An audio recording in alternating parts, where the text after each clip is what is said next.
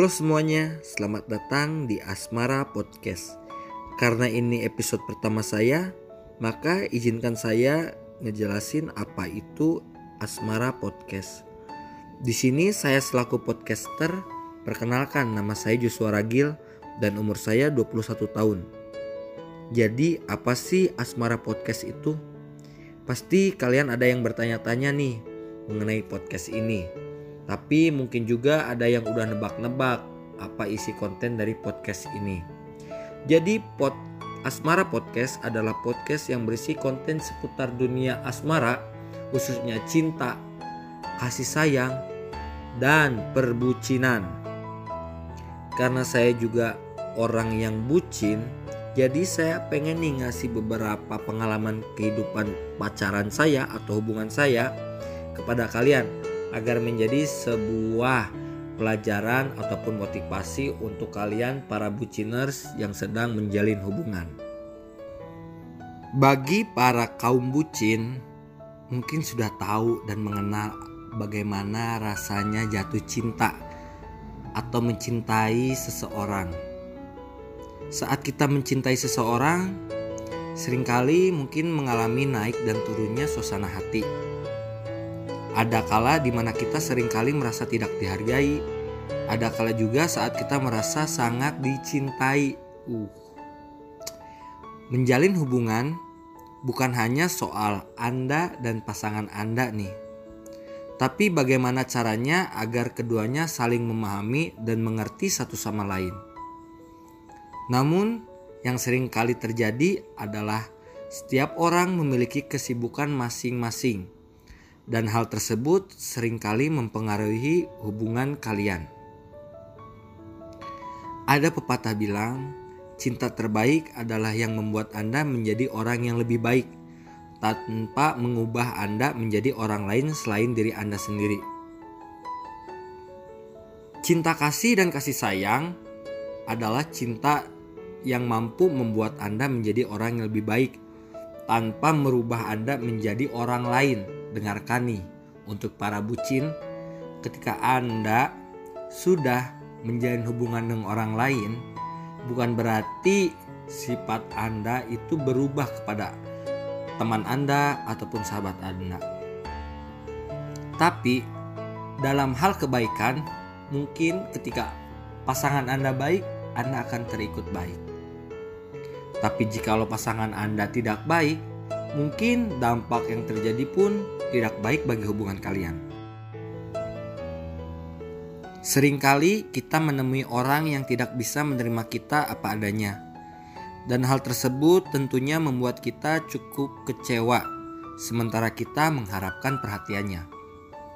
Di lain sisi, mereka lebih banyak menuntut menjadi orang lain yang tak jarang justru memiliki kontradiksi dengan diri Anda. Jadi terkadang ada seorang pasangan atau sepasang sepasang kekasih si cowoknya ini meminta agar ceweknya itu berubah demi dia.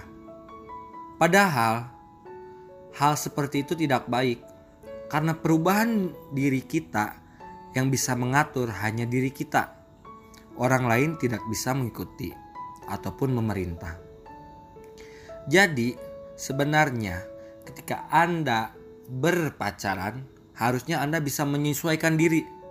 Bukannya Anda egois dengan diri Anda, tetapi Anda harus memperhatikan orang lain. Bagi para cowok nih khususnya, jangan sesekali memaksa para cewek untuk bertindak dengan apa yang Anda kehendaki. Sebab tak jarang ketika mereka tidak serak dengan apa yang mereka kehendaki, maka pertengkaran adalah ujungnya. Selain pertengkaran, mungkin dampak yang paling nyata yaitu perpisahan. Ngeri bukan bagi kalian para buciners yang memang mencintai pasangannya? Maka jangan sekali-kali Anda menuntut banyak terhadap pasangan Anda. Kecuali Anda sudah ada ikatan tentunya. Bercerita tentang bercerita mengenai kehendak orang lain, saya jadi ingat beberapa kejadian saya ketika pacaran, tentunya dengan mantan saya ya. Ketika waktu itu banyak sekali hal-hal yang membuat saya janggal yang menyebabkan akhirnya saya memutuskan untuk pergi meninggalkan. Prosesnya cukup lama hubungan kita, sekitar 4 tahun. Tapi di dalam itu terdapat sekali banyak kejadian-kejadian yang membuat hati saya tidak serak lagi dengan dia. Entah kenapa hati ini kadang ingin berontak. Berontak dalam artian saya tidak mau diatur seperti itu. Pengennya ya ketika kita pacaran ya bebas. Anda melakukan hal seperti itu, saya melakukan hal seperti itu, tapi dengan batasan-batasan tertentu. Anda harus tahu bahwasanya ketika Anda mempunyai pacar dan sebelum mempunyai pacar, Anda harus bisa menjaga jarak tentunya dengan lawan jenis. Bukan berarti saya atau dia melarang, tapi karena karena tidak ada yang benar-benar namanya itu sahabat lawan jenis. Perlu diingat saudara. Ketika kita bersahabat dengan lawan jenis, belum tentu nih kita atau sahabat kita itu tidak mempunyai rasa. Siapa tahu mereka menyimpan rasa yang terpendam di dalam hatinya. Kita juga tidak tahu kan? Tapi intinya seperti ini. Dalam hubungan itu dalam hal bertindak ataupun memerintah itu sewajarnya saja. Gak boleh berlebihan, gak boleh sampai menyakiti perasaan pasangannya. Saya mengalami hal seperti itu dan saya belajar dari kesalahan untuk tidak melakukan hal-hal seperti itu. Mungkin bagi sebagian orang, mereka lebih baik mempertahankan egonya sendiri untuk misalkan mengakang ceweknya. Tapi kan ketika kita bisa berpikir jernih, kita mengetahui bahwa dampak buruknya akan panjang, mungkin kalian semua akan berpikir dua kali untuk mengekang pasangan kalian. Jadi perlu digarisbawahi nih. Ketika kita mencintai seseorang, bukan berarti kita bisa memerintah atau menyuruh mereka mengikuti apa kehendak kita. Tapi hubungan yang baik adalah ketika kita mampu merubah satu sama lain ke arah yang lebih baik.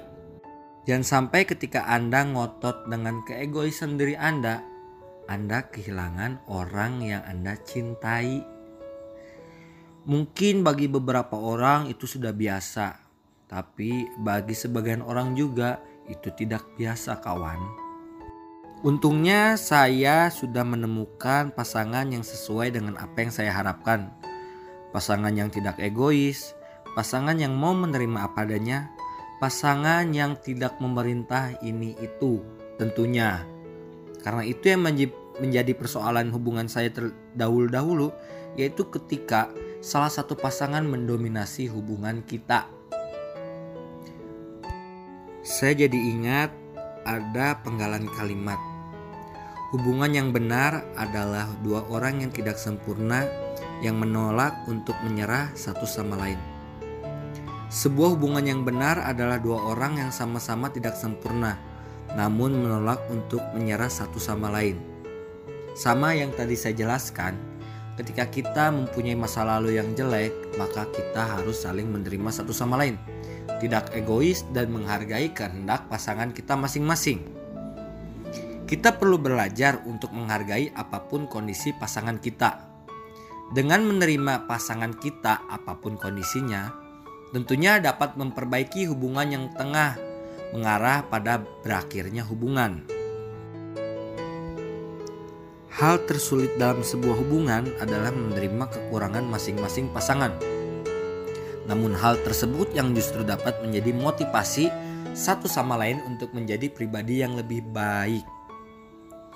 Itulah penggalan kata yang membuat saya teringat dan termotivasi atas apa yang dahulu menimpa hubungan saya.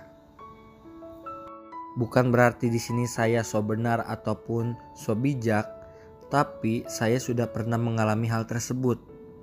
Untuk teman-teman sekalian, mungkin bisa menilai apa yang saya omongkan itu benar apa tidak.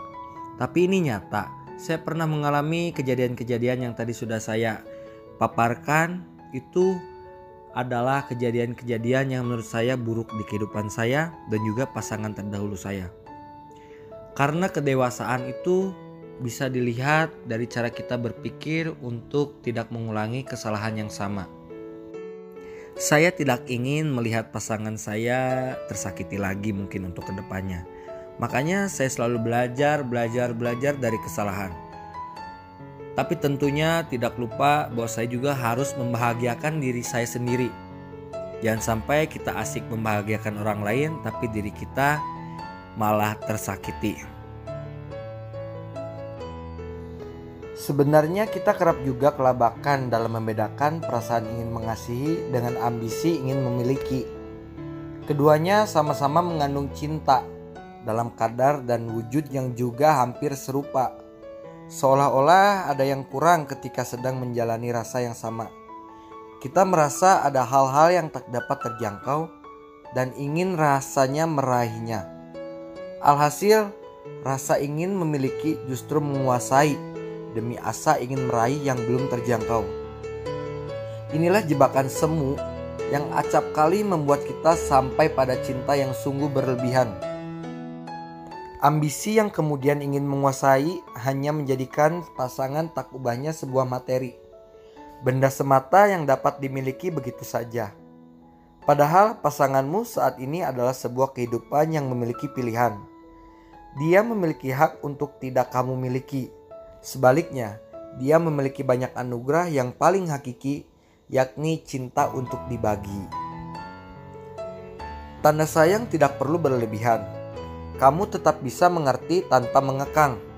Asalkan kalian hidup dalam cinta yang menjunjung kesederhanaan. Ini bukan hanya soal materi. Sederhana di sinilah adalah sebuah pengakuan dari masing-masing pihak bahwa kepercayaan adalah kunci dari segalanya. Sederhana bukan? Tak perlu banyak aturan dan syarat-syarat mengekang. Percayalah, ketika saling percaya, maka ke dalam hubungan akan lebih dari sekedar keinginan untuk saling memiliki. Masing-masing akan saling mengerti dan mencintai tanpa harus diawasi. Mungkin sekian yang dapat saya sampaikan mengenai konten podcast yang pertama ini. Terima kasih bagi kalian yang sudah bersedia mendengarkan dan meluangkan waktu kalian untuk Asmara Podcast. Semoga informasi yang saya sampaikan bisa menginformasi kalian semua dan memotivasi kalian semua tetap semangat dan jangan berhenti untuk mencintai pasangan kalian. Terima kasih.